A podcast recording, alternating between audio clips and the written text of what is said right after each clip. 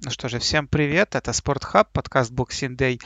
Дмитрий Липский, Иван Громиков, как всегда, об английском футболе. А, ну, как понимаете, сейчас с английским футболом немножко туговато, и новостей пока конкретных у нас нет. Больше сейчас, мне кажется, это все похоже на истерию по поводу разрешите, не разрешите, а, а, в том плане, что вот сейчас пошел срач по поводу, что скажет правительство, там кто-то распускает слухи о том, что давайте без вылета, э, в общем, там футбольная ассоциация, в общем, тоже свое слово решила сказать по этому поводу.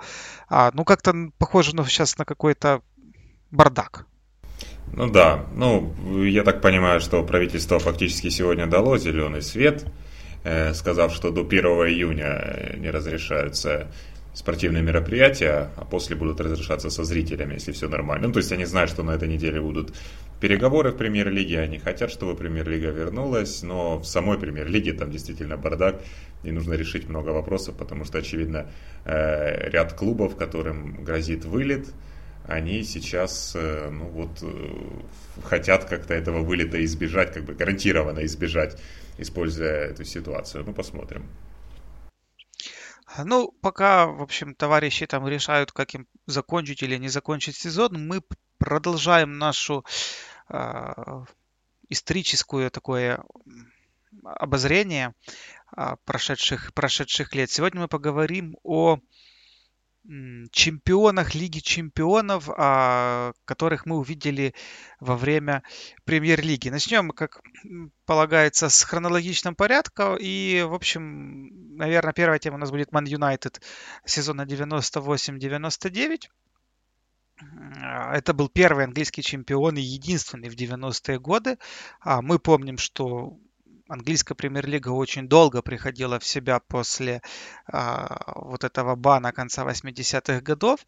Страдал чемпионат Англии, ну, ну, страдал он на фоне, на фоне там той же зажиточной Италии или там пере, перезажиточной, как-то так, да, скажем. Ну, дела у Англии шли не очень. Ман Юнайтед был флагманом в то же время английского футбола.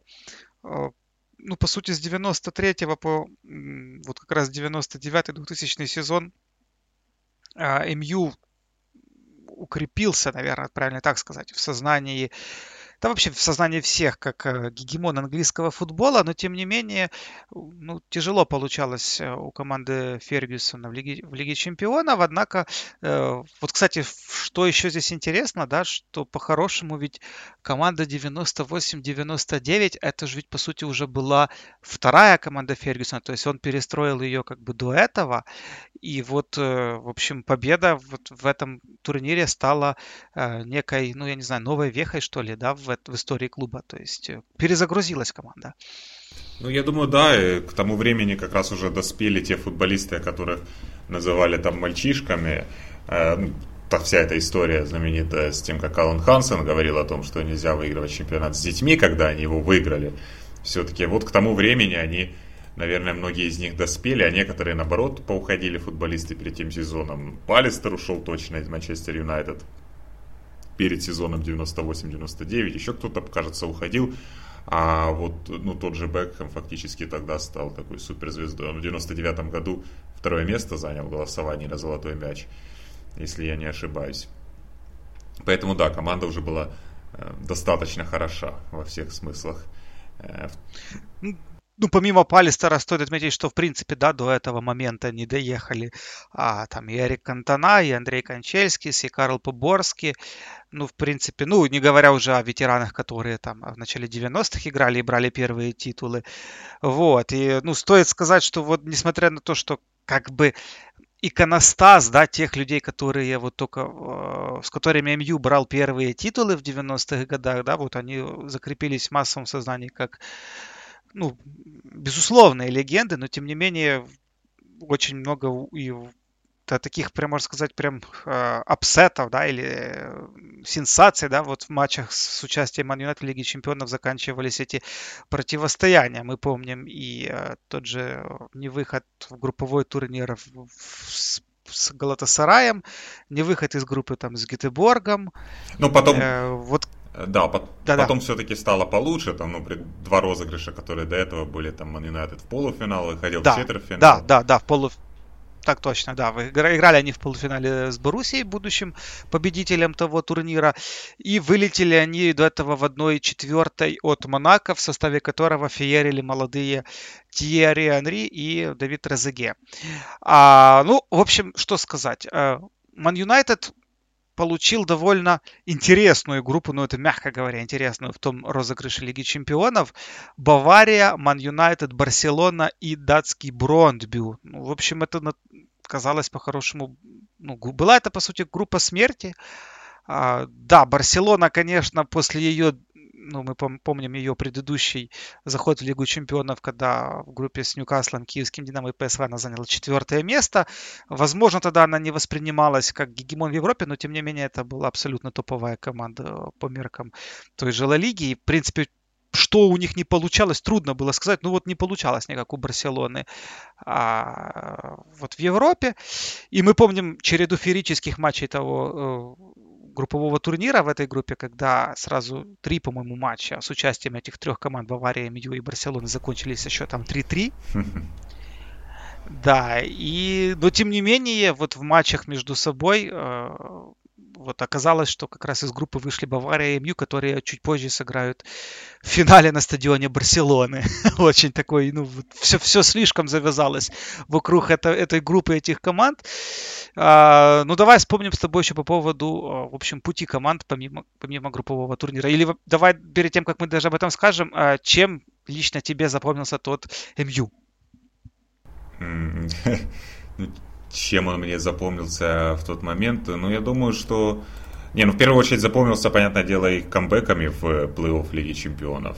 Мы, в принципе, сегодня будем говорить и о других английских командах. Там тема камбэков достаточно регулярно проскакивала у этих победителей английских турниров. Ну и Манчестер Юнайтед в то время действительно ну, противостояние с Ювентусом. Ну и понятное дело, что финал с Баварией, который ну, на тот момент точно выглядел самым драматичным в истории турнира. Ну и команда, понимаешь, команда тогда была в чем-то особенная. Понятно, они, во-первых, они ведь единственные, да, в истории английского футбола, кто требл сделал. То есть они выиграли и чемпионат, и Кубок Англии, и э, Лигу Чемпионов. Причем Кубок Англии там тоже эпичный они выиграли, если вспоминать, как они Арсенал победили, как Гиг забил в том матче.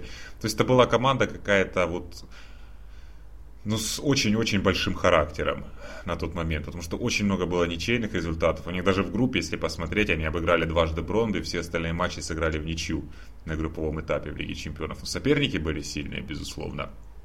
То есть команда, которая очень мало проигрывала. Они в чемпионате, несмотря на то, что э, не набрали большого количества очков, ну, главное, что чемпионами стали. Они при этом проиграли, там, наверное, матча 3 всего лишь. Если я не ошибаюсь, не 5 игр за весь сезон во всех турнирах проиграли, потому что они везде прошли Э, полную дистанцию. То есть команда, которая в первую очередь характером своим брала, и это тоже была история не только финала того легендарного, а то, что замены играли большую роль, футболисты, которые выходили со скамейки, играли большую роль в том сезоне. Ну, в общем, наверное, вот тот Манчестер Юнайтед именно и мог сказать, символизировал вообще такое понятие, как там какая-то воля к победе, как командный дух и все остальное прочее. Тут еще по поводу камбэка, да, в контексте сезона АПЛ стоит сказать, что МЮ ведь, э, ну, ты правильно сказал, да, что они набрали малое количество очков. Сегодня, кстати, вот 79, вот 79 они набрали, если быть точным. А, но стоит сказать, что ведь э, в первом круге того сезона феерил Челси. И, если не ошибаюсь, по новогодним Челси закончил тогда на первой строчке, вот mm-hmm. ушел новогодним чемпионом, и отрыв от МЮ там был что-то порядка 6 очков или вот, вот что-то такое. Но, тем не менее, МЮ, в общем, свойственной для себя манере э, всех, всех продавил, всех обыграл. В итоге Челси тот же скатился на третью позицию, 75 очков. Вторым был Арсенал, который в итоге оказал как бы главное давление на Манчестер. На одно очко меньше было у команды Арсена, Арсена Венгера. Э, вот. Ну, вот так вот. А по поводу, давай теперь э, вернемся в Лигу чемпионов. Ну, про групповой этап мы уже с тобой тут упомянули. А, ну и, в общем, в стадии, на стадии плей-офф на четвертьфинале и полуфинале команде Фергюсона противостояли итальянские команды. А первый матч у них был, первое противостояние у них было против Винтера. Ну, Миланский Интер, знаешь, на тот период как бы ну, в принципе, даже вот э, как раз, наверное, в, в, в тех сезоны он, несмотря на вот эти две победы в Кубке УЕФА, э, ну, Интер никогда не воспринимался вот как команда, которая... Вот, вот вроде это всегда была сильная команда, но это всегда была команда без последнего, ну, что ли, слова, я не знаю, как правильнее сказать.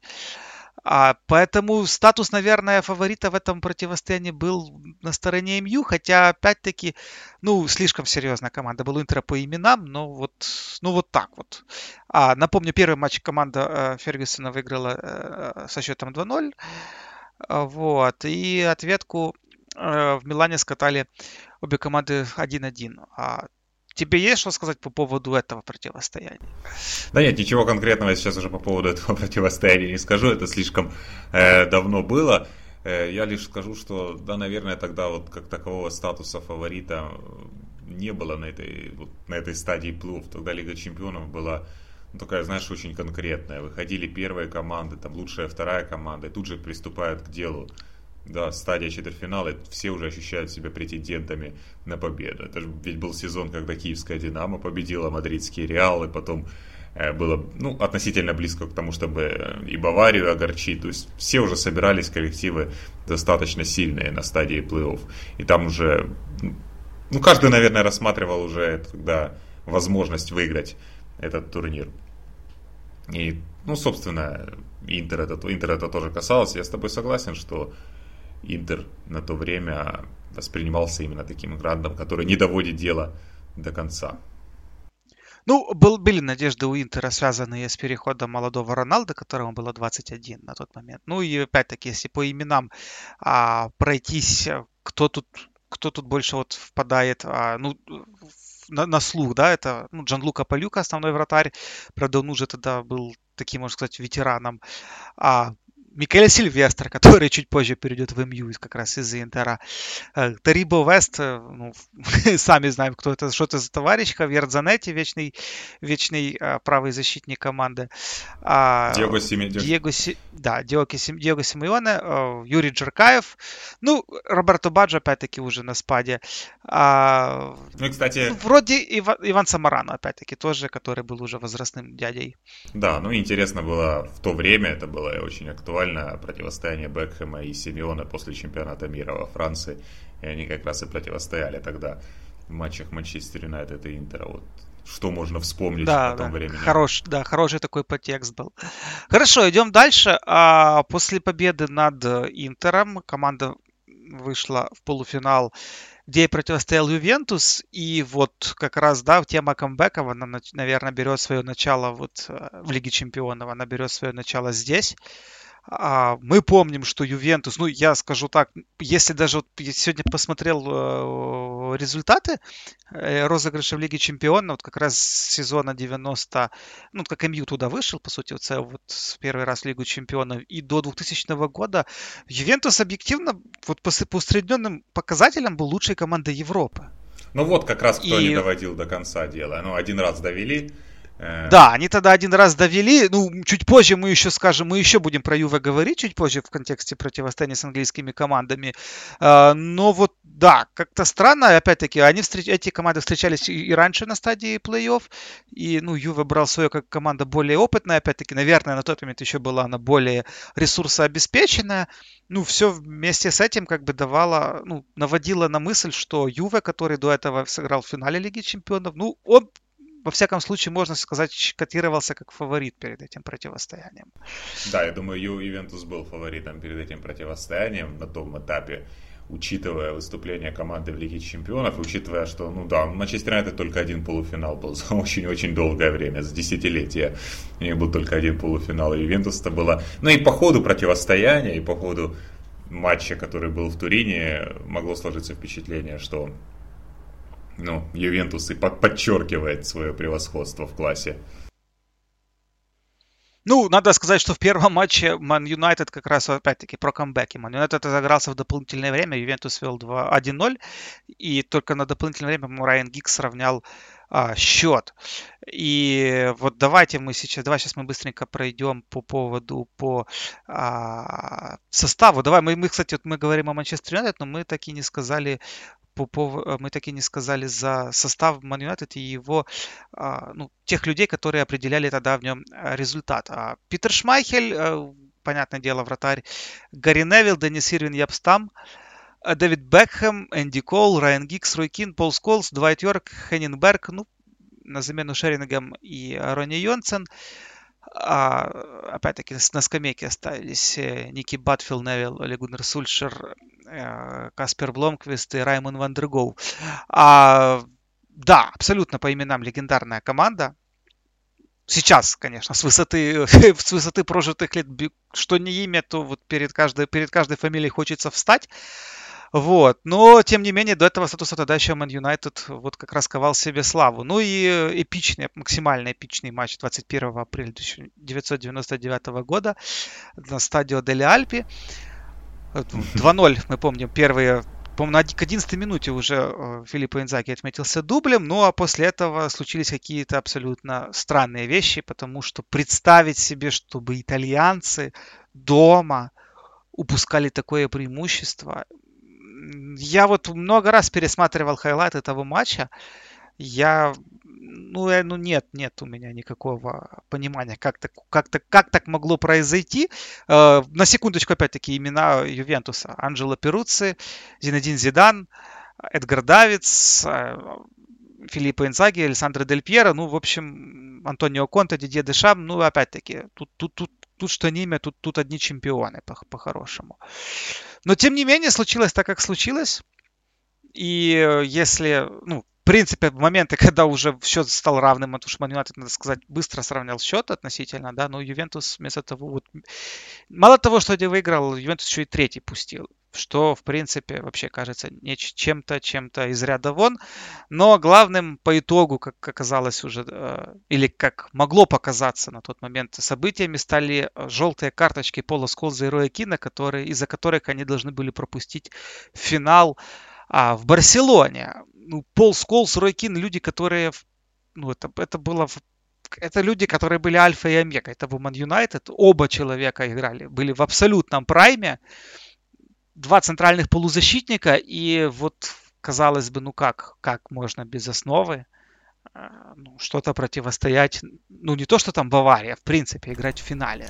Ну, это мы, да, мы увидели э, по поводу Роя Кина, ну, конечно, это вторая встреча с Ювентусом, я думаю, что это вот и бенефис Роя Кина. Если в 99 году Фергюсону дали сэра, ну, по итогам этого выступления, по итогам требла, победы в Кубке Европы, я думаю, что вот Рой Кин именно ну, вот этот матч с Ювентусом ответно, это тоже была как квинтэссенция его в Манчестер Юнайтед, и я думаю, что в тот момент вот он окончательно э, закрепился в статусе такой легенды клуба. Понятно, что он пропускал финал после этого, но вот э, матч с Ювентусом это в первую очередь, наверное, Рой Кин. Да, э, ну опять, Рой Кин же, насколько э, к тому моменту уже отыграл, ну, лет 6, да, да. да, наверное, примерно лет 6. Ну и вот, наверное, вот этот период 98, где-то 2003, мне кажется, это его вот, или даже 2002, наверное, 2003 это слишком, 2002, это вот прям пик-пик, вот топ-топ, пик-пик, хотя э, как ни странно, но почему-то сейчас наш Рой Кин а, воспринимается больше даже не как игрок, а как вот такой тафгай, который, в общем, всем ломал ноги, а, любил там, я не знаю, устроить какие-то сцены в прессе, ну и так далее и тому подобное. Но тем не менее, Рой Кин, если, ну вот опять-таки, посмотреть матчи тех лет, то это был абсолютно, возможно, даже лучший опорник того времени. Ну, того, того сезона. Вот. Я так сходу и не вспомню. Ну, чуть позже, наверное, Редондо, да, ну, вот он в реале там выйдет на новый уровень. Но... Ну, я думаю, что и Патрик Вейра тот же в то же время постепенно уже становился одним из лучших. Но вот я хотел сказать то же, что и ты хотел сказать, да, то, то, же, то же, что и ты сказал по поводу Роя Кина, что да, действительно сейчас он воспринимается, что он постоянно ворчит где-то на телевидении, и всем кажется, что ну, он просто был каким-то там лидером, у него был характер там и все такое прочее. И, наверное, люди забывают. Не, ну те, кто видел, наверное, не забывают, а те, кто не видели, наверное, не знают о том, как хорошо Рой Кин еще и в футбол играл, как он вел игру команды и какую роль он действительно выполнял на футбольном поле. Да. А, финал в Барселоне, я не знаю, что тут комментировать, потому что вещи, которые произошли там, они вряд ли э, поддаются какому-то анализу. А, напомню, ну Бавария реально отвозила МЮ вот все 90 минут. Быстрый гол Баслера а, вот эти перекладины и легендарная замена Матеуса э, за 5 минут до конца основного времени. А, я, кстати, иду чуть-чуть автоп уйдем. Э, вот по поводу Матеуса хотел сказать. Э, я вот недавно пересматривал как раз тут в, в того сезона хайлайты с участием Баварии, ну там с Динамо в том числе и, а, и с МЮ. Блин, это как раз, знаешь, такой момент, вот он играл, э, как тогда принято было говорить, либеро, ну, как последний защитник.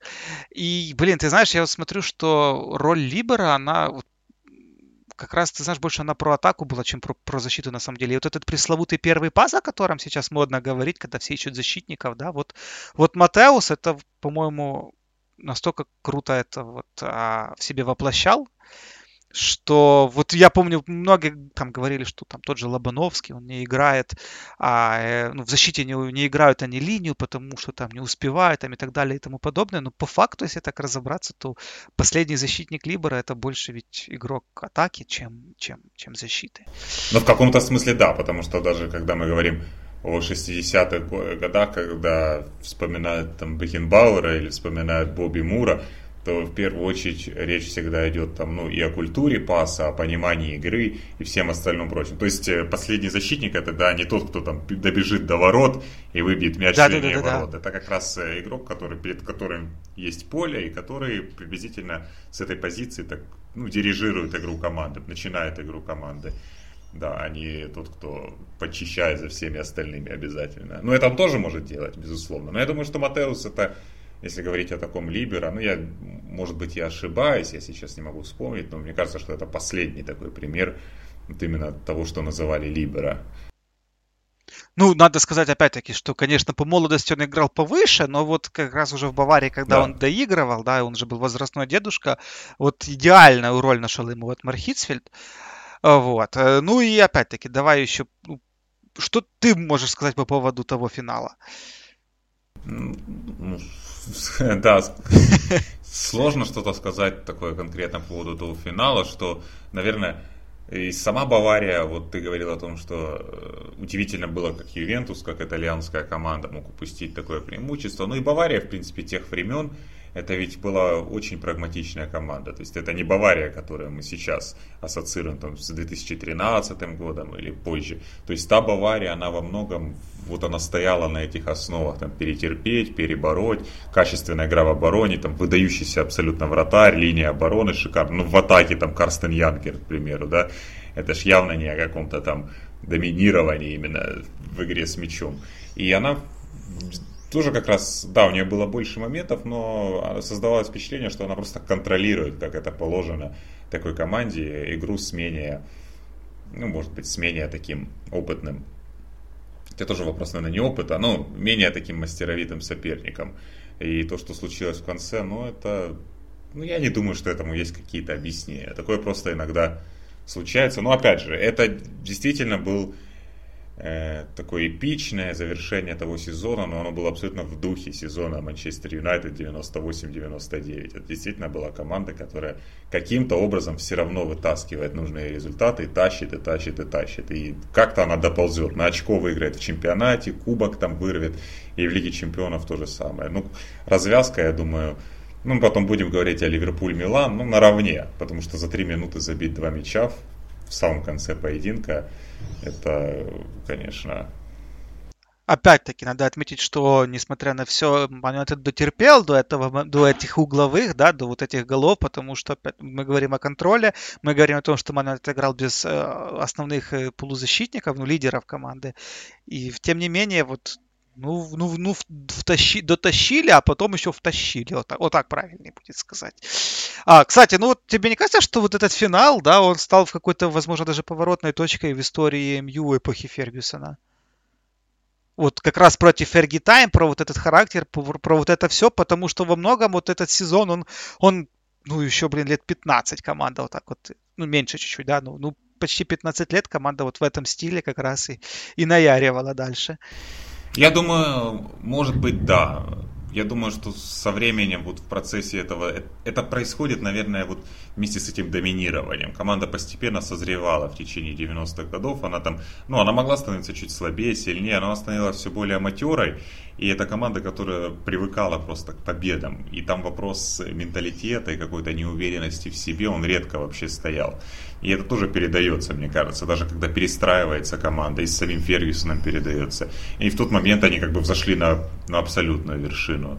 Ну, то есть они таким образом, вот эта победа, она заложила такой фундамент культуры клуба, который потом позже передавался там, грубо говоря, команды менялись, перестраивались, но вот эта культура, вот эта э, идентичность, она вот как раз, возможно, и была ну, приобретена, если так можно сказать, как раз по итогам этого сезона, ну и финал как венец был.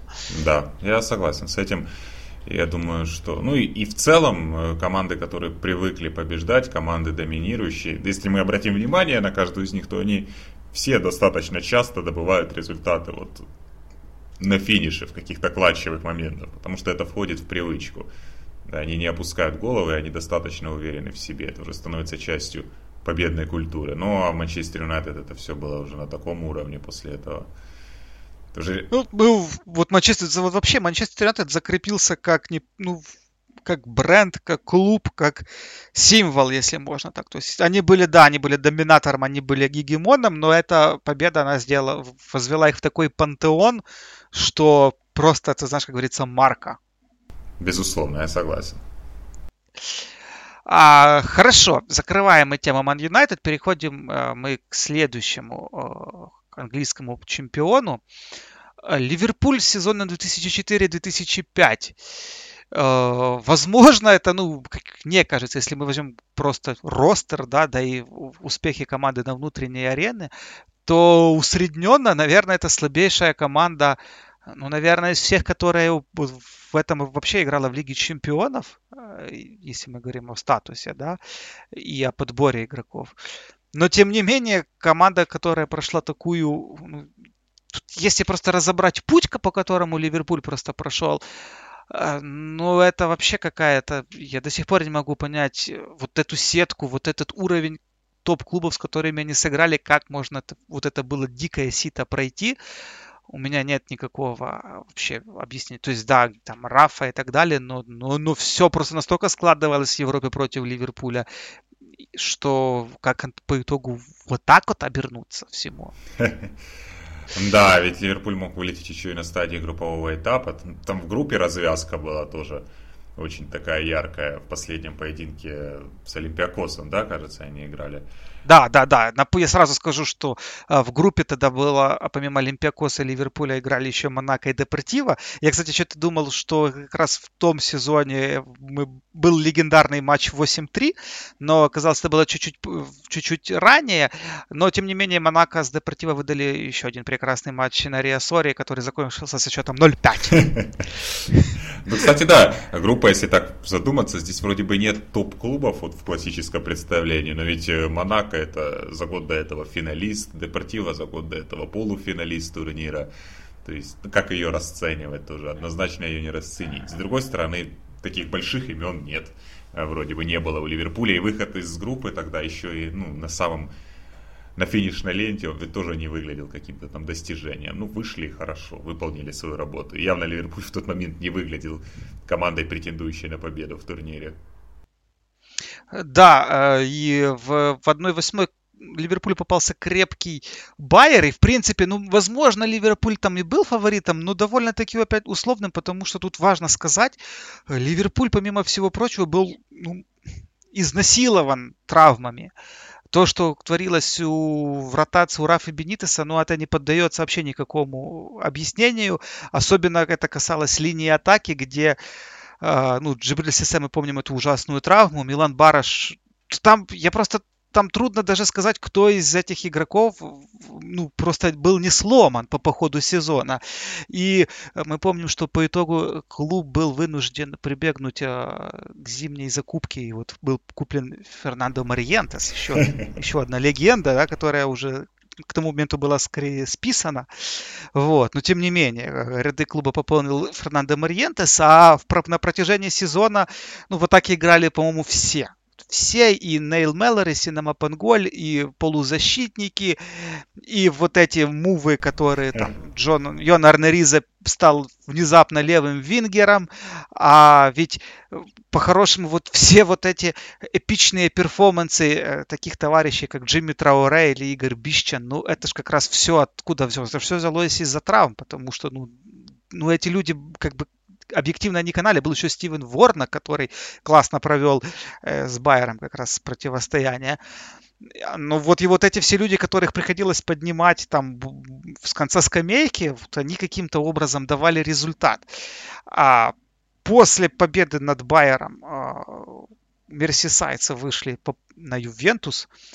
Ювентус на то время это как раз вот, если, например, Ювентус э, в конце 90-х годов команда была усредненно лучшая по итогам э, ну, выступлений в Лиге Чемпионов, то Ювентус 2005, ну, у них был один финал в 2003 году, но на самом деле очень трудно э, объяснить, как Ювентус вот начала нулевых был всего один раз там, поскольку жуткий прайм Недведа это, это вот вся эта команда, я не могу понять, как, какие они, какими они были андерачиверами. И знаешь, если там сейчас вот э, говорят, что вот Юве там в десятых годах, ну вот они там про, проигрывали эти финалы, но при всем при этом, я считаю, вот Юве, который вот-вот был, да, он гораздо слабее того, Ю... ну, по статусу, опять-таки, я сейчас, непонятное дело, не по, не по силе, там, э, по статусу скорее, поскольку серия А начала нулевых и, ну, сегодняшняя серия, это, как говорится, две большие разницы, да и уровень игроков, которых, ну, переживали пик в составе Ювентуса, их было не счесть. И по-хорошему в том розыгрыше Лиги Чемпионов вот Ювентус был, наверное, ну, четыре команды для себя выделил, которые ярко выделялись в Европе в том сезоне. Это был Ювентус, это была Барселона, как раз с Жуаном Лапорто, Райкардом, Рональдиньо, это Жюли и так далее. И это, э, это был Челси, который в, в, как раз в том сезоне, ну, премьер-лигу с Жозе Мауриньо, в общем, ну, взгрел полностью, да. И, ну, наверное, это нельзя было списывать Милан, который традиционно, ну, не мог Юве навязать борьбу в Италии, но все прекрасно знали, что Милан в Европе – это Милан в Европе. То есть э, вопросов по Милану никогда не было. И вот получилось, что по итогу турнира, по итогу этой сетки плей-офф Ливерпуль получил и Ювентус, и Челси, и Милан. И вот вот так вот просто. И как понять, как эта команда смогла пройти их всех с этими своими проблемами, с этим уровнем? Я, я... думаю, понятно, что где-то трудно элемент удачи, без него вообще ответ. ничего невозможно, но я думаю, что, понятно, в центре всего этого находился Бенитес, Бенитес, который э, себя и впоследствии проявил как тренер, который очень хорошо подготовлен к тактическим противостояниям, противостояниям на уровне плей-офф, и Бенитес, который ты говорил о том, какое количество травм было большое в том сезоне, о том, насколько левые временами люди закрывали те или иные позиции. Но, возможно, в этом есть стихия Бенитеса. Ну, то есть, э, Бенитес, э, вот ему слишком долго и много планировать, это может быть иногда во вред. А вот когда его что-то ограничивает, что-то сдерживает, возможно, в такой ситуации, когда у него есть э, когда у него нет желаемого ресурса для достижения результата, он это как раз и компенсируется какими-то тактическими решениями и грамотной подготовкой к отдельным матчам. Ну и плюс э, ну, в чемпионате там была борьба. Естественно, Ливерпуль же не знал, что он выиграет Лигу чемпионов. Ему нужно было попасть э, в первую четверку. Но в чемпионате все шло как-то так, наперекосяк. А вот это давало определенную какую-то мотивацию, цель в турнире. Но я думаю, что переломно здесь было, конечно, противостояние с Ювентусом. Вот оно было переломным, и после этого, наверное, менталитет команды уже был такой, что да, мы можем выиграть этот турнир. Потому что Ювент, мало того, что они обыграли Ювентус, еще в каком стиле они обыграли Ювентус, да, в, в стиле самого Ювентуса. Особенно матч в Турине. К примеру, да, где нужно было, ну вот, закрыться, грубо говоря. Да, и да. то, что это удалось сделать, я думаю, это большая разница была для того сезона. И поэтому к Челси уже подходили, ну, ощущая, что способны победить.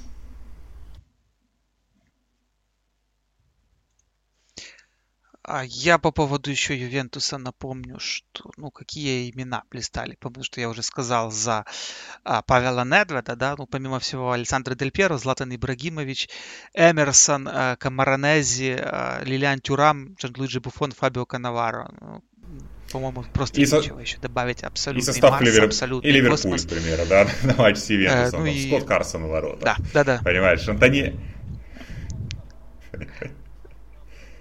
Да. Третий вратарь. Это ж по поводу, да, по Антони поводу, кстати, травм. Третий вратарь играл вот в том матче 18-летний Скотт Карсон. Игорь Бищан, Антони Да, Виталек, да, да, да, да, да. Антони. Антони Нунис.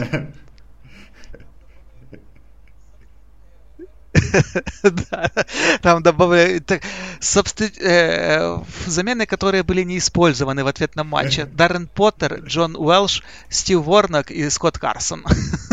То есть ты понимаешь глубину вот этого всего, вот это э, да, абсолютно, абсолютно гениальный э, перформанс в исполнении Бенитеса, потому что трудно понять, как вот с этим всем ну, суповым набором можно было, а, в общем, в общем, удивить Юве.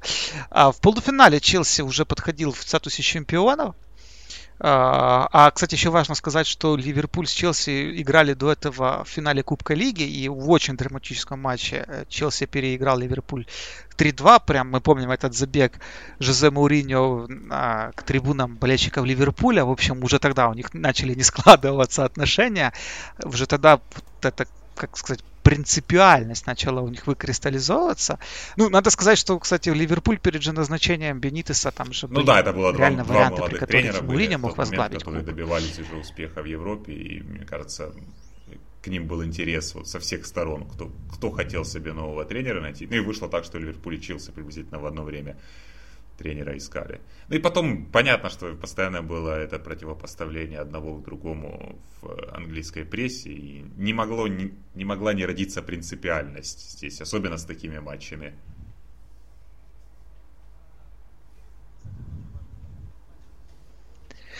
А, перед, кстати, тоже важно, перед, матчем с первым матчем с Челси, который закончился 0-0, Ливерпуль грамотно скатал, ну, проиграл, слился Кристал Пэлас, причем сделал это, ну, вот, вот в надежной форме там выпустили, ой, Мау, Маурисио Пелегрино, например, там играл в том матче, вот просто то, опять-таки, для понимания эпичности процесса, да.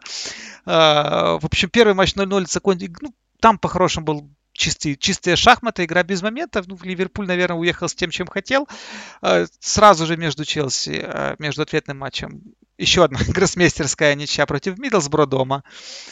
Вот. И, э, в общем, 3 мая, э, опять-таки, гол фантом Луиса Гарсии, а, удар Эйдура Гудинсона, после которого очень многие, наверное, болельщики Ливерпуля.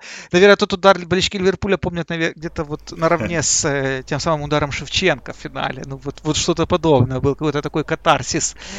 Вот. Ну, а, сейчас бы его не Ваня, засчитали, по поводу наверное. гола. Есть, да, здесь был элемент удачи, безусловно. Здесь был элемент... Ну вот э, Рафа после матча говорил о том, что э, вот с одной стороны, да, как бы может быть гола и не было, хотя он сказал, что э, как-то он так классно сказал, что какая-то офисная работница клуба, она вот, мол, у нее как раз места были напротив э, линии э, ворот. И, мол, говорит, что вот мне эта девушка сказала, что мяч таки пересек, а поверьте мне, она никогда не врет.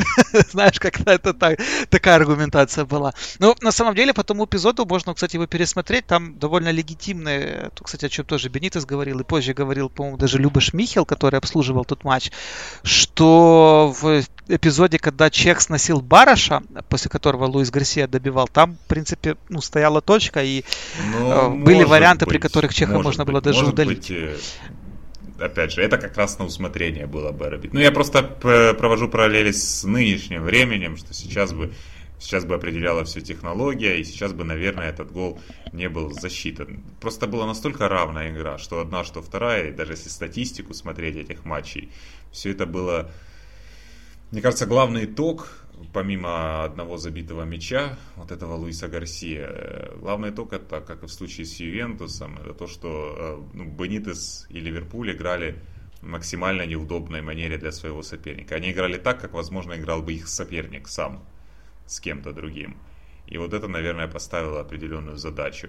Ну и вопрос, снова таки вопрос мотивации. И как Мауриньо потом говорил, что этот гол ворота отправили трибуны Анфилда, может быть, это преувеличение, ну, просто реакция такая возникает, сразу волна. и арбитр засчитывает этот гол. Такое бывает, естественно, в футболе, но дело даже может не только в самом голе, а в том, что к тому моменту это уже было...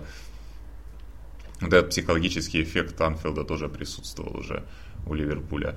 И ну, в чем-то противостояние с Челси, оно, конечно, было то есть, вообще никаким с точки зрения зрелищности, там, забитых мячей. Если в игре с Ювентусом еще была первая встреча, ну, встреча в Ливерпуле, в которой три забитых мяча было, то здесь как бы не было вообще ничего. Но хотя принцип в целом здесь был э, тот же.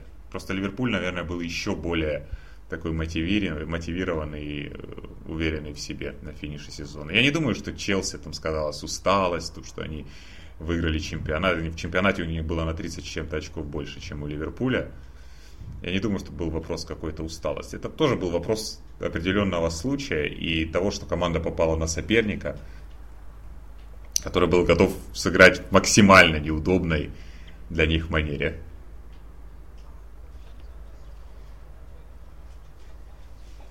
А, получается у нас, что Ливерпуль да, в э, да. четырех матчах с Ювентусом и Челси да. пропустил только один мяч. Вот Хотя, казалось бы, да. Ну, когда Джимми Трауре... Это ж... Это ты просто прикинь, вот у них после этого победного сезона Джимми Трауре уехал играть в Бирмингем в чемпионшип, а Игорь Бишчан поехал э, в Панатинайкос. Это как бы люди, которые в основе выходили в этих матчах. вот, уровень. Вот. А, а Милан Барош, ну, да, по-моему, поехал или в Астон или в Лион, если я не ошибаюсь. А, после... Да, по-моему, вот, по-моему, он в Астон перешел. Сейчас вот не хочу врать, но, но как-то так сложилось его судьба. Кстати, по поводу вот этих техничных сливов Ливерпуля перед э, важными матчами с Лиги Чемпионов, я сейчас открыл э, хронологию того сезона. Э, ответка сейчас, секундочку, от, ответка с, господи, с Байером. От, ответный матч, перед ответным матчем с Байером команда проиграла Ньюкаслу. А, по, перед ответным матчем с Ювентусом, между первым и вторым матчем команда проиграла Ман-Сити. А, потом, опять-таки, я, как я уже сказал, перед Челси проиграли Кристал Пэлас, катали в ничью с Миддлсбро перед ответкой с Челси. Ну, в общем, в общем, подготовка, ну, знаешь, вот, там же ведь не сказать, что Эвертон, Нет. который был четвертым, да, он был реально в отрыве от Ливерпуля. Да, они опережали, но вот, вот все-таки команда, наверное, уже тогда ну, команда неровно приоритет, наверное, что ли, Лиги Чемпионов. Хотя... Не, знаешь, это сложно было, мне кажется, сказать, что они приоритет взяли. Если бы они до этого играли как-то по-другому. То есть от того Ливерпуля можно было ожидать подобных результатов вполне. Но я думаю, что приоритет так или иначе был Лиги Чемпионов, потому что состав у команды был так себе – для того, чтобы вообще держать удар постоянно и везде. Но матчи Лиги Чемпионов, где играли с номинально более сильными соперниками, вот на них уходила вся вот эта энергия, я думаю, и тактическая, и психологическая энергия футболистов.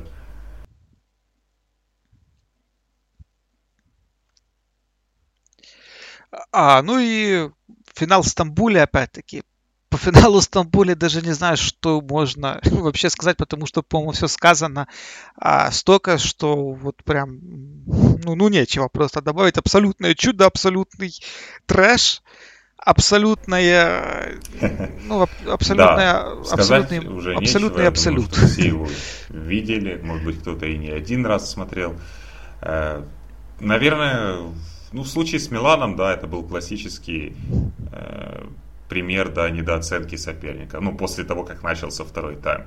Футболисты Милана были уверены, что они выиграли этот матч. Уже все были в этом уверены абсолютно. И, наверное, другое дело, да, что в 9 из 10 случаев такая недооценка, она бы не привела к каким-то катастрофическим последствиям. Но Ливерпуль так быстро выстрелил тремя забитыми мячами, при том, что не играл до этого и особо не играл после этого. Но так это все мгновенно и быстро произошло. Они взяли, все реализовали, хотя пенальти не забили, ведь ну, тут же добили мяч в ворота, что это и сыграло свою роль. Но недооценка это лишь часть. Это лишь часть, потому что в 9 из 10 случаев эта бы недооценка ни к чему не привела, не привела бы ни к каким проблемам. Пропустили бы один мяч, и после этого собрались бы. Но Ливерпуль именно выстрелил серией ударов точных.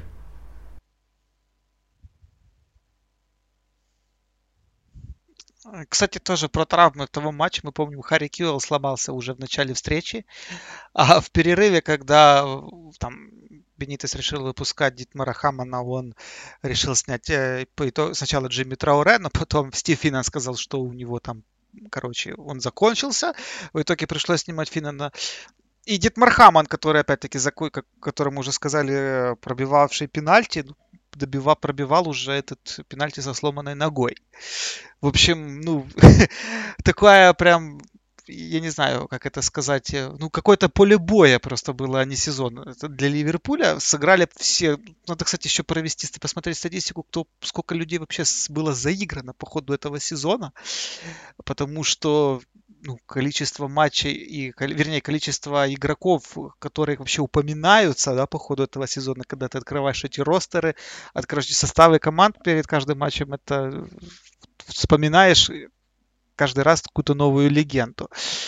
А, э, хорошо, кстати, ну тоже, как и в случае с Ман Юнайтед, да, который мы сказали 98-99, для Ливерпуля это ведь тоже стал поворотный момент, в свою очередь, потому что, на том этапе, потому что это был первый, первый год Бенитеса, а после этого опять-таки поменялось позиционирование Ливерпуля в Европе, Команда еще раз сыграла в финале спустя год и, в принципе, всегда котировалась да, как бы да, одной из, одним из главных фаворитов было. в этом турнире. Наверное, Ливерпуль тут не выходил на уровень Ман Юнайтед в целом, но именно в Европе это был, конечно, очень большой переломный момент. Ну и то, о чем мы говорили сегодня уже раньше, что впоследствии Бенитес подтвердил то, что именно на стадии плей-офф открываются его лучшие качества как тренера.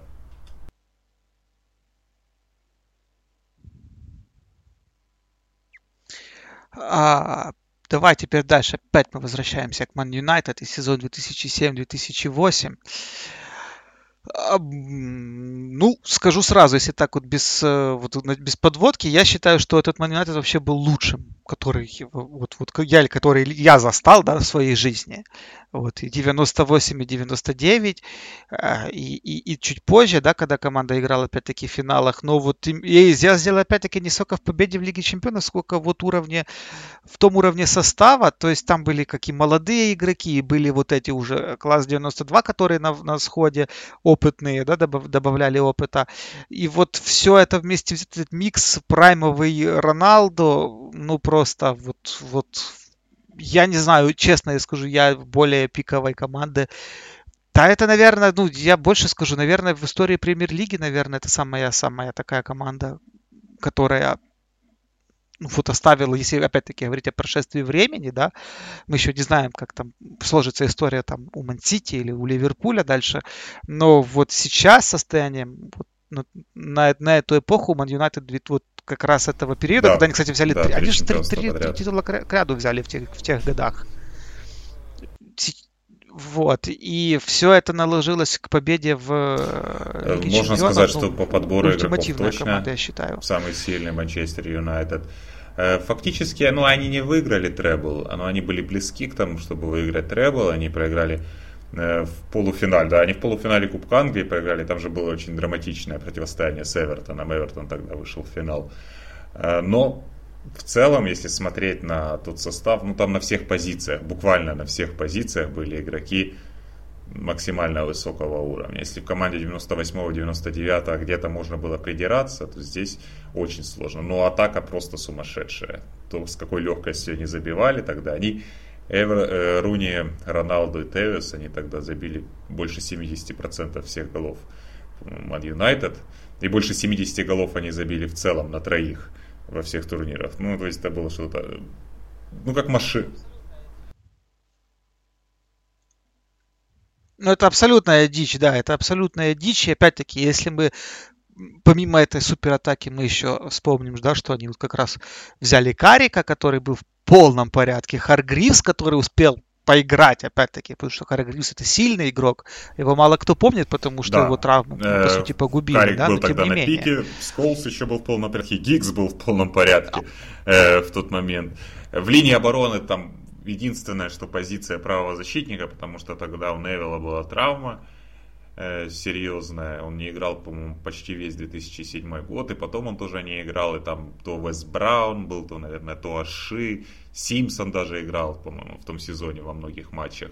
Позиция правого защитника, вот, наверное, единственная, где у них был какой-то какой-то сбой. Но все остальные, ты берешь Фердинанд, э, Виги, Чевра, разумеется. Про атаку мы уже сказали. Карик, Сколс в центре поля. Да тот же Андерсон, который выходил, он, может быть, и не был, но он вышел там со скамейки и забил. Все равно эти футболисты делали серьезную разницу. Даже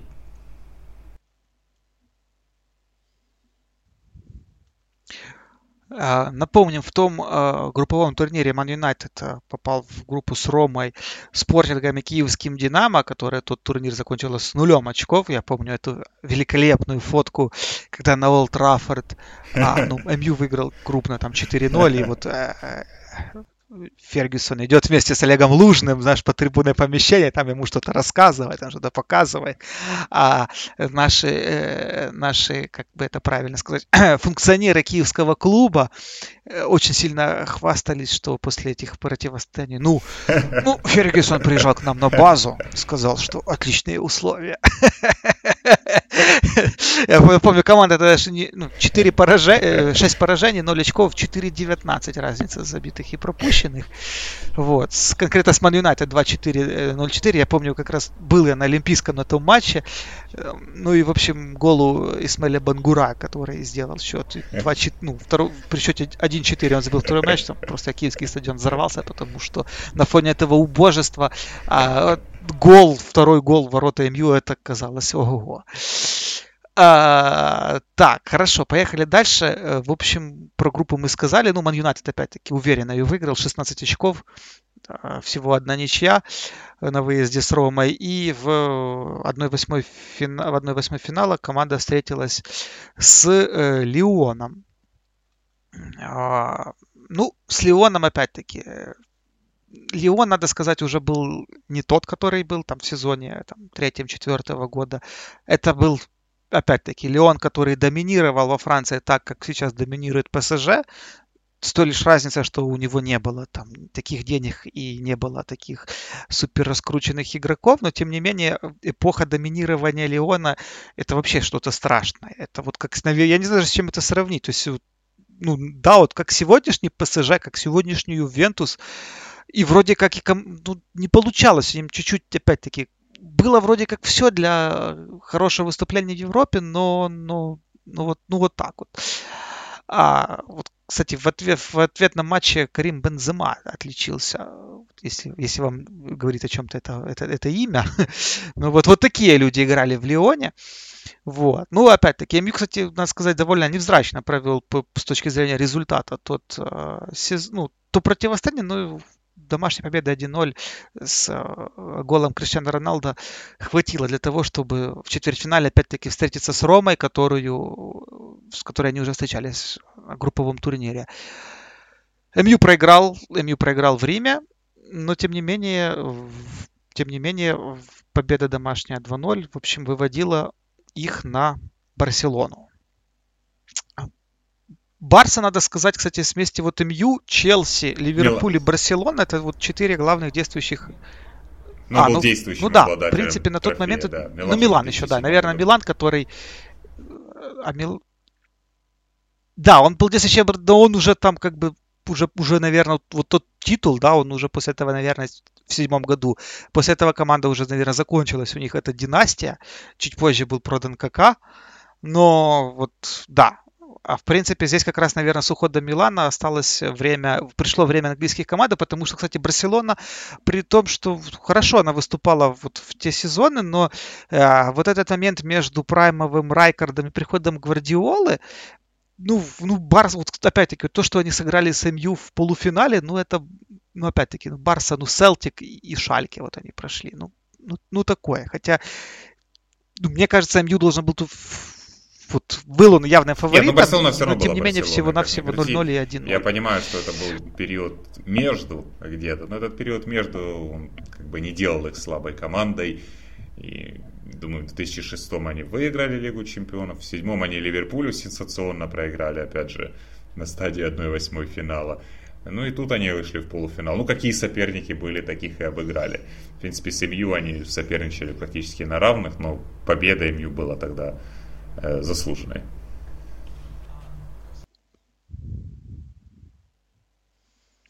А красивый гол Пола Сколз, я как сейчас помню эту пушку с, издали, позволил МЮ пройти в финал, где, в общем, ну, встречались они с заклятыми врагами с Челси.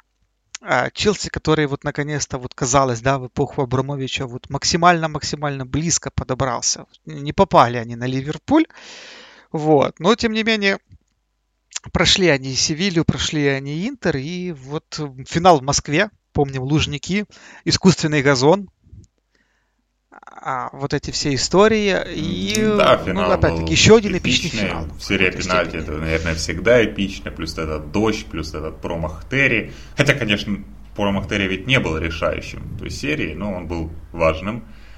Не после него все закончилось.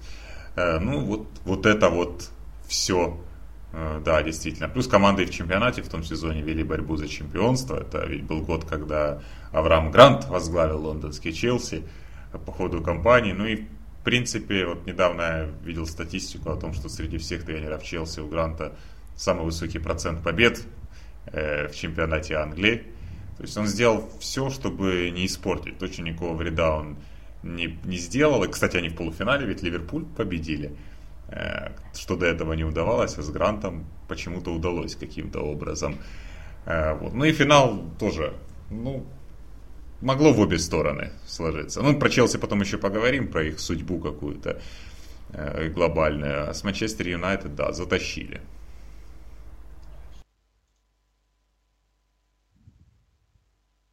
А, ошибся, я что-то сказал, Интер не туда посмотрел. Да, действительно, Ливерпуль они тогда прошли.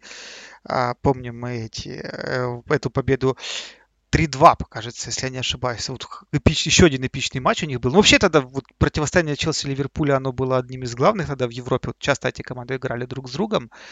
Вот. И э, да, ну, кстати, помнишь, про, про Челси тогда говорили, что это вот все как бы идет накатом от Мауринью. То есть там не пошло, но тем не менее, вот, вот потом еще очень долго, еще даже когда Анчелоти еще тренировал все, вот они, если я не ошибаюсь, тогда как раз играли с Интером Мауриньо, и Интер еще, и Мауриньо тогда говорил, что, ну, блин, по моим разминкам еще как бы там э, перед матчем как бы пользуются моими конспектами такого плана. А, вот, ну, победа МЮ, э, победа МЮ в финале, я не знаю, чем я она думаю, тогда стала, как ты думаешь, для статуса? Она, наверное, уже какого-то такого всегда можно говорить, что ну, это был второй титул для Фергюсона, это был третий титул для МЮ. Это был, наверное, очень большой момент э, для конкретных футболистов, очень большой момент для Криштиану Роналду, который в том сезоне в премьер-лиге забил, по 31 мяч, больше 40 забил во всех турнирах, но на золотой мяч выиграл по итогу. Это вот тут, наверное, год, когда он стал действительно великим футболистом. Тот же Руни, который вот, новый величайший английский игрок, как его подавали тогда, тогда он достиг этой э, очень высокой отметки. То есть для определенных э, ну, людей это было очень большой, очень большой момент. Э, ну и для Фергюсона в любом случае выиграть второй трофей, это тоже очень, очень важно. Я не думаю, что как бы в оценке какой-то Манчестер Юнайтед, я думаю, все-таки 99-й год действительно возвел Манчестер Юнайтед, который и так был одним из самых больших клубов в мире. Но вот в тот момент случился перелом, сделавший их самым большим клубом в мире, наверное, самым популярным клубом. 2008, наверное, просто уже закрепил этот статус. Но не было каких-то сомнений, что МЮ может не вернуться на эту вершину. Они как бы сохраняли свою силу. Но это была новая перестроенная команда, новая перестроенная команда. Я думаю, это было важно. С ней ну да, у них... успеха. Ну и, наверное, было бы обидно очень, собрав такую команду. Потому что настолько сильная по составу, наверное, не было. Не было Манчестер Юнайтед у Фергюсона, если смотреть на состав. Было бы обидно не выиграть и чемпионат, и Лигу чемпионов.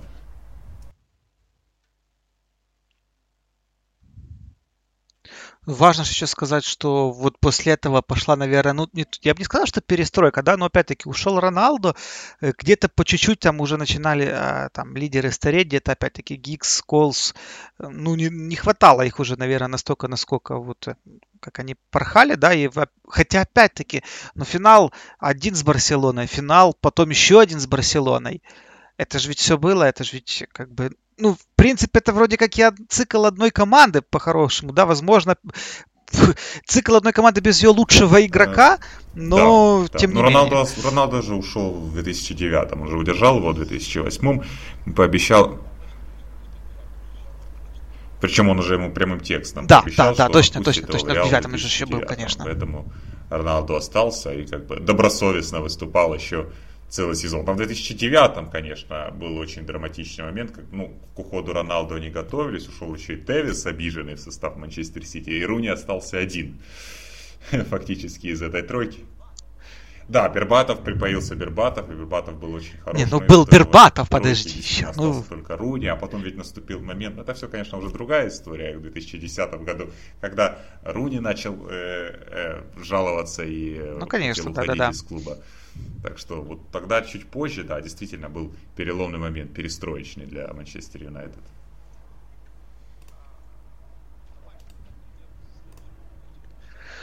А, давай тогда перейдем к следующему победителю Челси. Челси сезона 11-12.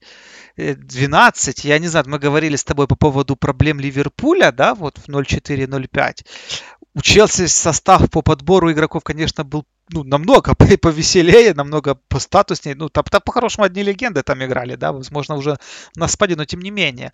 Но проблемы Челси в сезоне были, э, наверное, еще более, более дикими, я не знаю, более сложными, более ну, ну, ну, слишком вот такие американские горки, да, или так, хотя какие американские горки, это было пике, в какой-то момент казалось, что это просто пике. Да, удивительно, там э, Но тем не менее, бывает и так. Наверное, ну, потому что она настолько была, вот весь, все их шествие в плей-офф, оно настолько было эпичным во всем. Просто все эти противостояния, и Наполи, и Барселона, и Бавария, и, и потом где-то уже ты понимаешь, что это, наверное, было предрешено на каком-то более высоком уровне, чтобы все вот так вот э, у них закончилось. Действительно, состав у Челси того, ну, если брать чисто смотреть на эти имена, там футболисты сильные, ну, по большей мере сильные футболисты, и выступали практически те же. Эшли Кол был в команде, и Драгба был в команде, и Терри был в команде, и Лампорт был в команде, и Чех был в команде. Да, вопрос в том, что многие из них уже прошли свой пик карьерный, а главное это то, что Челси выглядел откровенно посредственно в том сезоне. Это же был год э, Андрея Вилла Шабоаша, когда он пришел в клуб, и начиналось все вроде бы более или менее, а потом Виллаж Бош потерял раздевалку, и команда была шестой в чемпионате, и это все выглядело очень смешно. Я помню, когда Диматео стал главным тренером, меня это забавляло, потому что Диматео за год до этого был уволен из э, Вестбромвича. Ну да, он в Вестбромвиче неплохо работал, конечно, он вывел их в премьер-лигу, не стоит забывать об этом. Тем не менее, его уволили из Вестбромвича, он как-то так стал помощником в Челси, и сложно было представить, ну сложно было даже воспринимать его главным тренером Челси. И потом все это начало происходить как-то само по себе. И действительно, вот их шествие в плей-офф, это вот, ну, лучше, как говорят, лучшая реклама Лиги Чемпионов, лучшая реклама непредсказуемости футбола, наверное.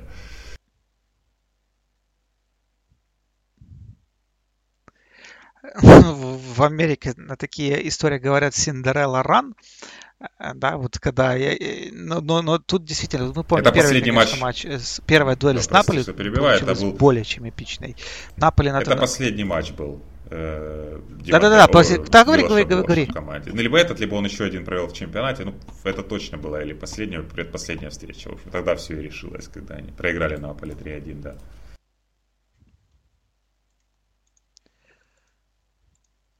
Надо сказать, что Наполи как бы был далеко ну, не, не лыком шит. Э, мы помним эти имена. Эдинсон Кавани, Зикель Лавеси, э, Марек Гамшик. Вот это все, это, наверное, была первая такая большая команда Наполи спустя вот, вот еще а, эпохи Марадоны. Довольно амбициозно выглядел на тот момент этот клуб. Ну, он и сейчас, в принципе, не сказать, что где-то там на задворках, но тем не менее, тогда вот прям, прям совсем-совсем Наполе казался крутым. И вот эта победа в Неаполе 3-1, ответка не менее, ну, я, я, я просто, я, я даже не знаю, как, как это, как это под, как это вообще у них произошло. Но, ну вот в 4-1 в Лондоне Челси прошел Наполе, после чего а, попал на Бенфику. А, ну, с Бенфикой попроще как-то было, да, но опять-таки Бенфика не, не, не такого по- полета помню, была да, я помню, команда. что Опять Челси с Бенфика Бенфикой попала на Челси, пройти самом деле. Зенит. То есть они победили так далеко не уверенно, но оказалось, что, ну, в принципе, так оно и должно быть. Это Челси, ну, он такой себе. То есть Бенфику прошли, ну, а дальше все для них закончится, наверное. Ну, с, с Бенфикой надо, кстати, сказать, что они Да. еще через год встретятся э, в финале Кубка Лиги Европы. Еще один эпичный финал, ну, тоже, кстати, с Рафой Бенитесом уже. Вот. Ну, а дуэль с Челси, я даже не... Это вот, наверное... Да не, ну, и, и Бавария квинтэссенция, и Челси квинтэссенция, и гол Торреса, тут, тут все квинтэссенция. Мы вспоминаем опять-таки, как, как Челси настрадался с Барселоной э, вот в этих э, сезонах как раз вот конца нулевых. Годовщина. Мы помним. Годовщина Я, кстати, была, недавно да, видел Авреба этот писали э, разных этого сайтах. матча вот имени Авреба. Да. Вот. И ты знаешь, я просто, блин, ну я посмотрел, блин, ну ведь Челси их просто таким рылом возил. То, что там говорят о том, вот там Барса Гвардиолы, вот это все, ну просто их снесли с лица земли. Я не, я все понимаю, что у меня нет проблем с Барселоной Гвардиолы, это абсолютно величайшая команда. Тут, тут не... Но их просто втоптали. То есть то, что происходило на Стэнфорде, так возить Барсу. И вот, вот эти все пенальти, как сколько моментов они Да. запороли, это, это просто за гранью добра и зла. Ну, и опять-таки вспоминаем 0-4-0-5 сезон, который мы уже говорили. э, Эпичная победа Челси 4-2 в ответке, да, вот с тем голом Рональдиньо. Потом вспоминаем, опять-таки, была у них дуэль, э, ну это еще при Райкарде, когда Барселона прошла. Потом опять Барселона с этим голом Иньесты. Да, к Эпичный. 2012 Ну и году здесь как бы карма воздала реально Челси сполна. То есть, как бы истории, э, они из разных стран, и вроде бы их мало что связывает, но Челси и Барселона стали принципиальными соперниками. То есть появилась открытая антипатия одного клуба к другому в 2012. Ну и Барселона на тот момент, она, казалось бы, была на другом каком-то уровне совершенно по отношению к Челси. Они не выиграли чемпионат, Реал стал чемпионом в том сезоне, тем не менее, это еще была Барселона Гвардиолы. И Лига чемпионов тогда действительно, вот, казалось, разыгрывалась между тремя командами, между ну, Барселона и Реал. Тогда все думали только о Барселоне и Реале. Две команды существовало. Гвардиола против Мауриньо. Обе команды были явными там, фаворитами на победу и в Лиге чемпионов. Плюс Бавария, которая тоже стала очень сильной в том сезоне, которая дома играла финал. Вот говорили только об этих трех командах. Челси, понятно, что это не совсем Золушка, если ты смотришь на имена футболистов, которые были в той команде. Плюс были еще футболисты, которые пришли, которые были помоложе, которые были относительно новыми лицами. Мата, который здорово провел этот свой первый сезон. Э, Рамирес, который тоже очень прилично играл на тот момент в Челси. Ну, Рамирес большую роль сыграл по ходу этого дела. А Да, и ключевой мяч он забил в игре Конечно, с Барселоной. да. там, Ключевой игрок был вообще в той матча. команде. А, Вот. Но само ощущение было таким, что Челси закончился, что Челси уже не воспринимают всерьез, и что с Барселоной ну, им просто не на что рассчитывать. Ну, я немного, в принципе, допускал, что что-то может произойти. Что что-то может произойти, но, как читаешь, потом сами футболисты Челси в это не особо верили, по сути. И тогда тоже возникло это представление о Ди Матео, наверное, что он какой-то там тренер-автобусник и все такое прочее. На самом деле он как раз не был никогда тренером а, автобусником. Его Вестбромвич, наоборот, там пытался играть постоянно. В принципе, его уволили из Вестбромвича, потому что они не адаптировались к премьер-лиге. И не адаптировали, не научились обороняться на уровне премьер-лиги и позвали Хорсона, с которым они начали обороняться. А с Диматео этого не было. Ну и Драгба, по-моему, говорил о том, что, когда у него спросили, э, было ощущение, что вы сами решили, как играть. Он говорит, ну, по большому счету, так и было. То есть Диматео особой роли в этом не играл. Ну, он находился на своем месте, он не мешал там и все такое прочее, но они организовали сами. Если ты посмотришь, у Челси действительно неплохо это получается. И с Грантом в 2008 году, когда осталась хорошая команда, Грант ей, наверное, не мешал, они почти выиграли Лигу Чемпионов. Когда они возили на Стамфорд-Бридж Барселону, Хитик был тренером Челси, тоже исполняющим обязанности. То есть Челси хорошо раскрывается вот э, в этой роли. Ну, с теми футболистами хорошо раскрывался, которые уже знали, бывали, и которые могли между собой все решить. Там был громадный элемент удачи в этих противостояниях с Барселоной и с Баварией, но скорее это выглядело действительно как карма и что-то вот такое, как судьба футбольная же. Да, вспоминаем опять-таки, что в ответке, той же в этом в ответке этого эпичного матча э, Челси большую часть времени играл в десятером, удалили э, Гарри Кехела. Терри, Терри, а Терри, после э. этого был забитый пенальти Лео Месси. Вот. Терри, да, прости, прости, Терри, да, да, это, конечно, Терри.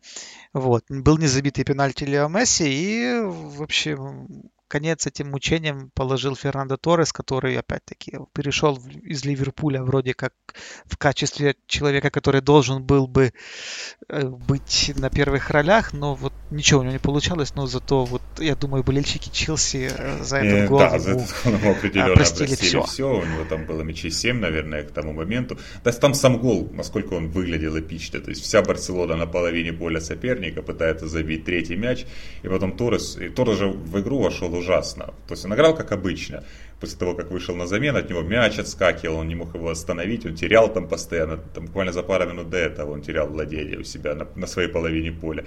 И тут он сам был в шоке просто от того, как эта ситуация возникла, когда он с мячом, и он через полполя просто бежит на чужие ворота.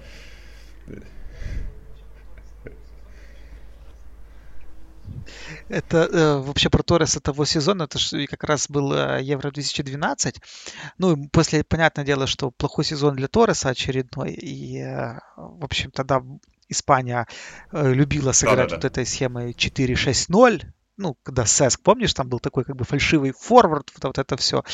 И просто забавно, что несмотря на то, как Испания была вот этой вот, э, вроде как играла без, без форварда, но там долгое время Торрес был лучшим э, форвардом турнира. И, в общем, говорили, что как в системе 4-6-0 Он вышел, больше он, всех да, он вышел кого-то нуля. забил, добить кого-то. Пару мячей забил, А. у него было, по-моему, три или четыре за турниры. Это был лучший показатель на это, на чемпионате Европы.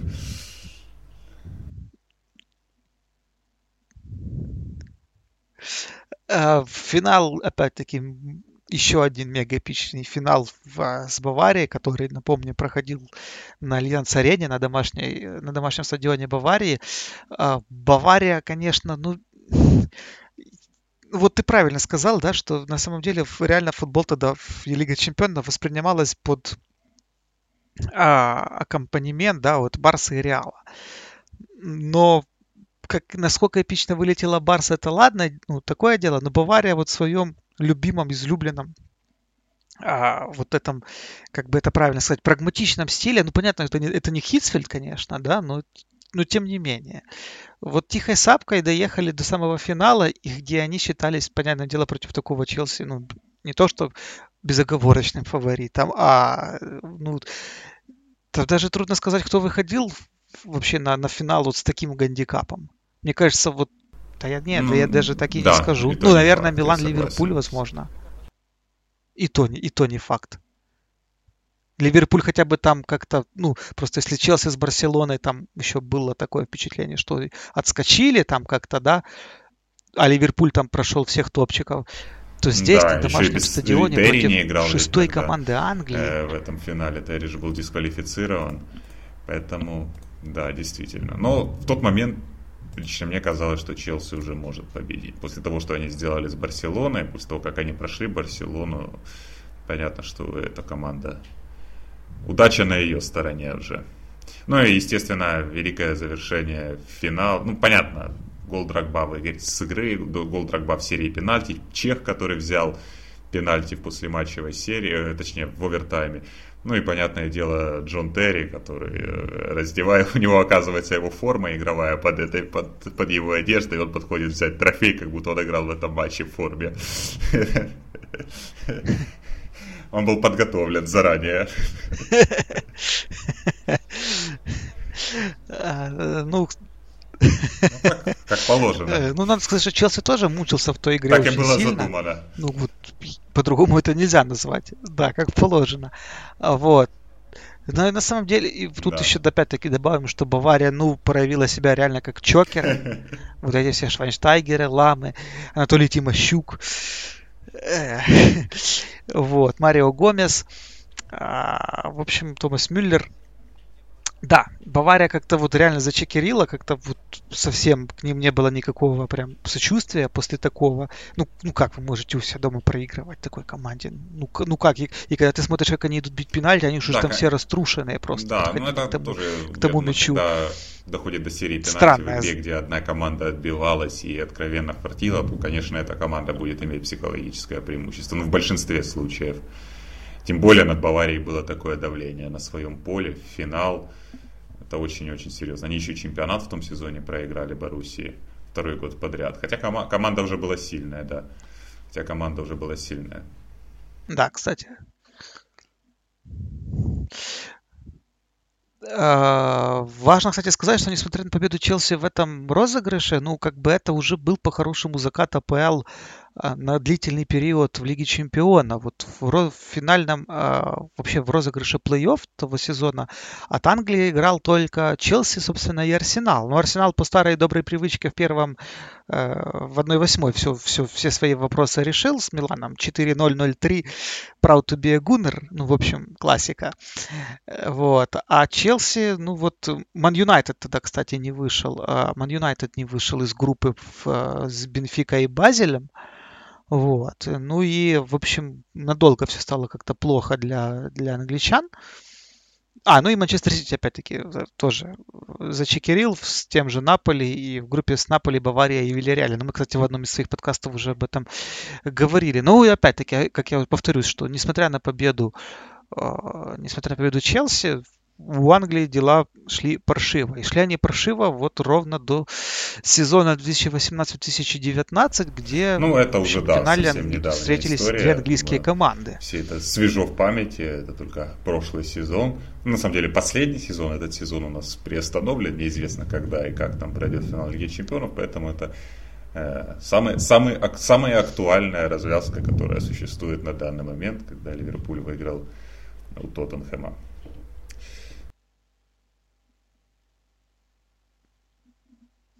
Ну, тут мало что, опять-таки, поскольку, коль дела не столь давно минувших дней, я думаю, тут мы особо останавливаться опять-таки не будем. Ну, наверное, реально вот Ливерпуль, опять-таки, мы вспоминаем, что Ливерпуль вел ожесточенную борьбу с Сити за титул.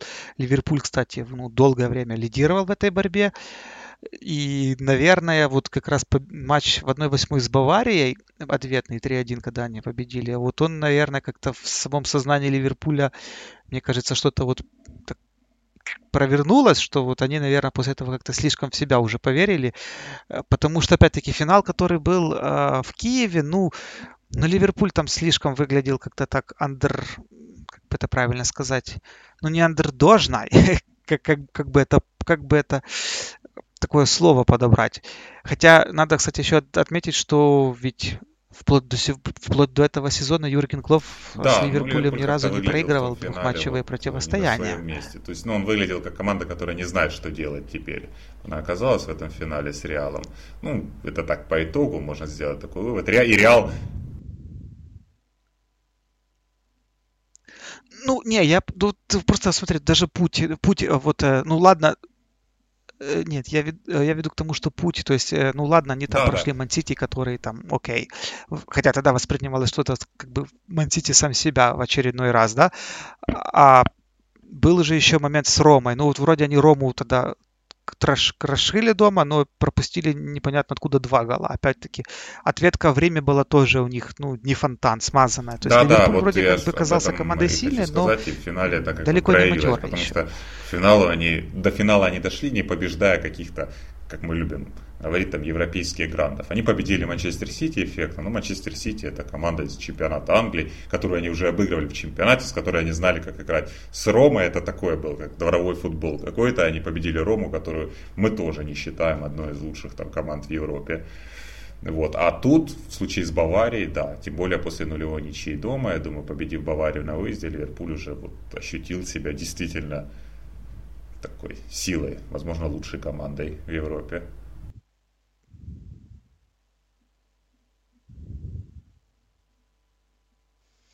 Ну, четвертьфинал спорта, ну, здесь нечего добавить. Там все было ясно еще по итогу первого матча, где Ливерпуль уверенно обыграл португальцев 4-1.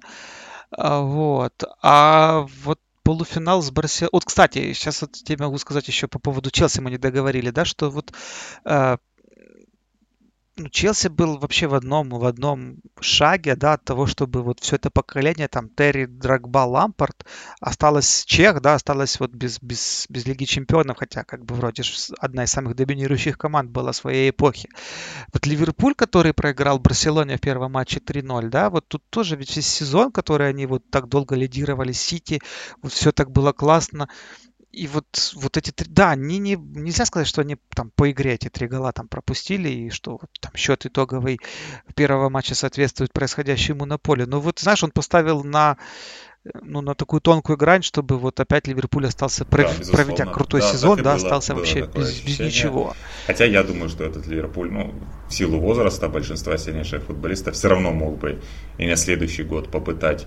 То есть это не был какой-то фатальный конец для поколения игроков, но это был бы упущенный шанс, это выглядело, наверное, очень обидно, учитывая, как Ливерпуль проиграл первый матч, что он, по сути, проиграл его Месси, который вытащил победу для Барселоны еще и с таким счетом.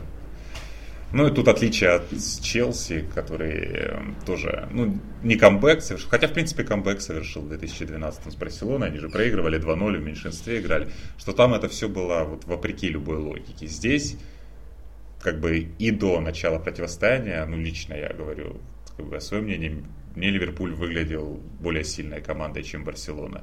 И это и на деле подтверждалось, и подтверждалось на игре. Первая игра не, не возводила Барселону в ранг сильнейшего коллектива, ну а вторая игра уже все поставила на свои места. То есть тут отличие, конечно, э, большое в камбэке Ливерпуля. Вот камбэк Ливерпуля, э, они скорее доказали, что они действительно сильнее этим камбэком.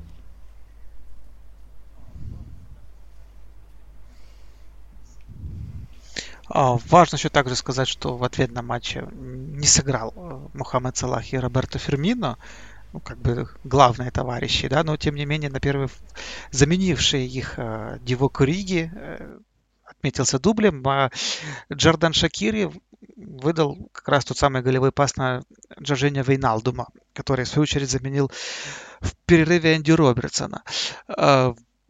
Ну, опять-таки, это больше ну, про силу или про коллапс? Без другого быть в контексте не может, с Барселоной. Потому что 4-0 это, ну, это слишком. Э, тем более для команды, у которой уже был опыт э, поражения от Ромы. Да, то есть с этой точки зрения коллапс, что Барселона второй год подряд себе позволила упустить такое преимущество на стадии плей-офф. Но мы же видели первую игру, и эти 3-0, которые, ну, это не выглядело на 3-0. Результат есть результат. Я не то, что хочу сказать, что Ливерпуль заслуживал победить или э, что-то еще. Но эти 3-0 обеспечил, по большому счету, один футболист и еще какой-то элемент удачи. То есть была уверенность, что Ливерпуль выиграет второй матч, что, возможно, ему не хватит э, сил, э, не хватит времени, или Барселона просто забьет один раз для того, чтобы выйти в финал. Но было ощущение, что он покажет все равно свою силу на фоне Барселоны, даже если не выйдет в финал.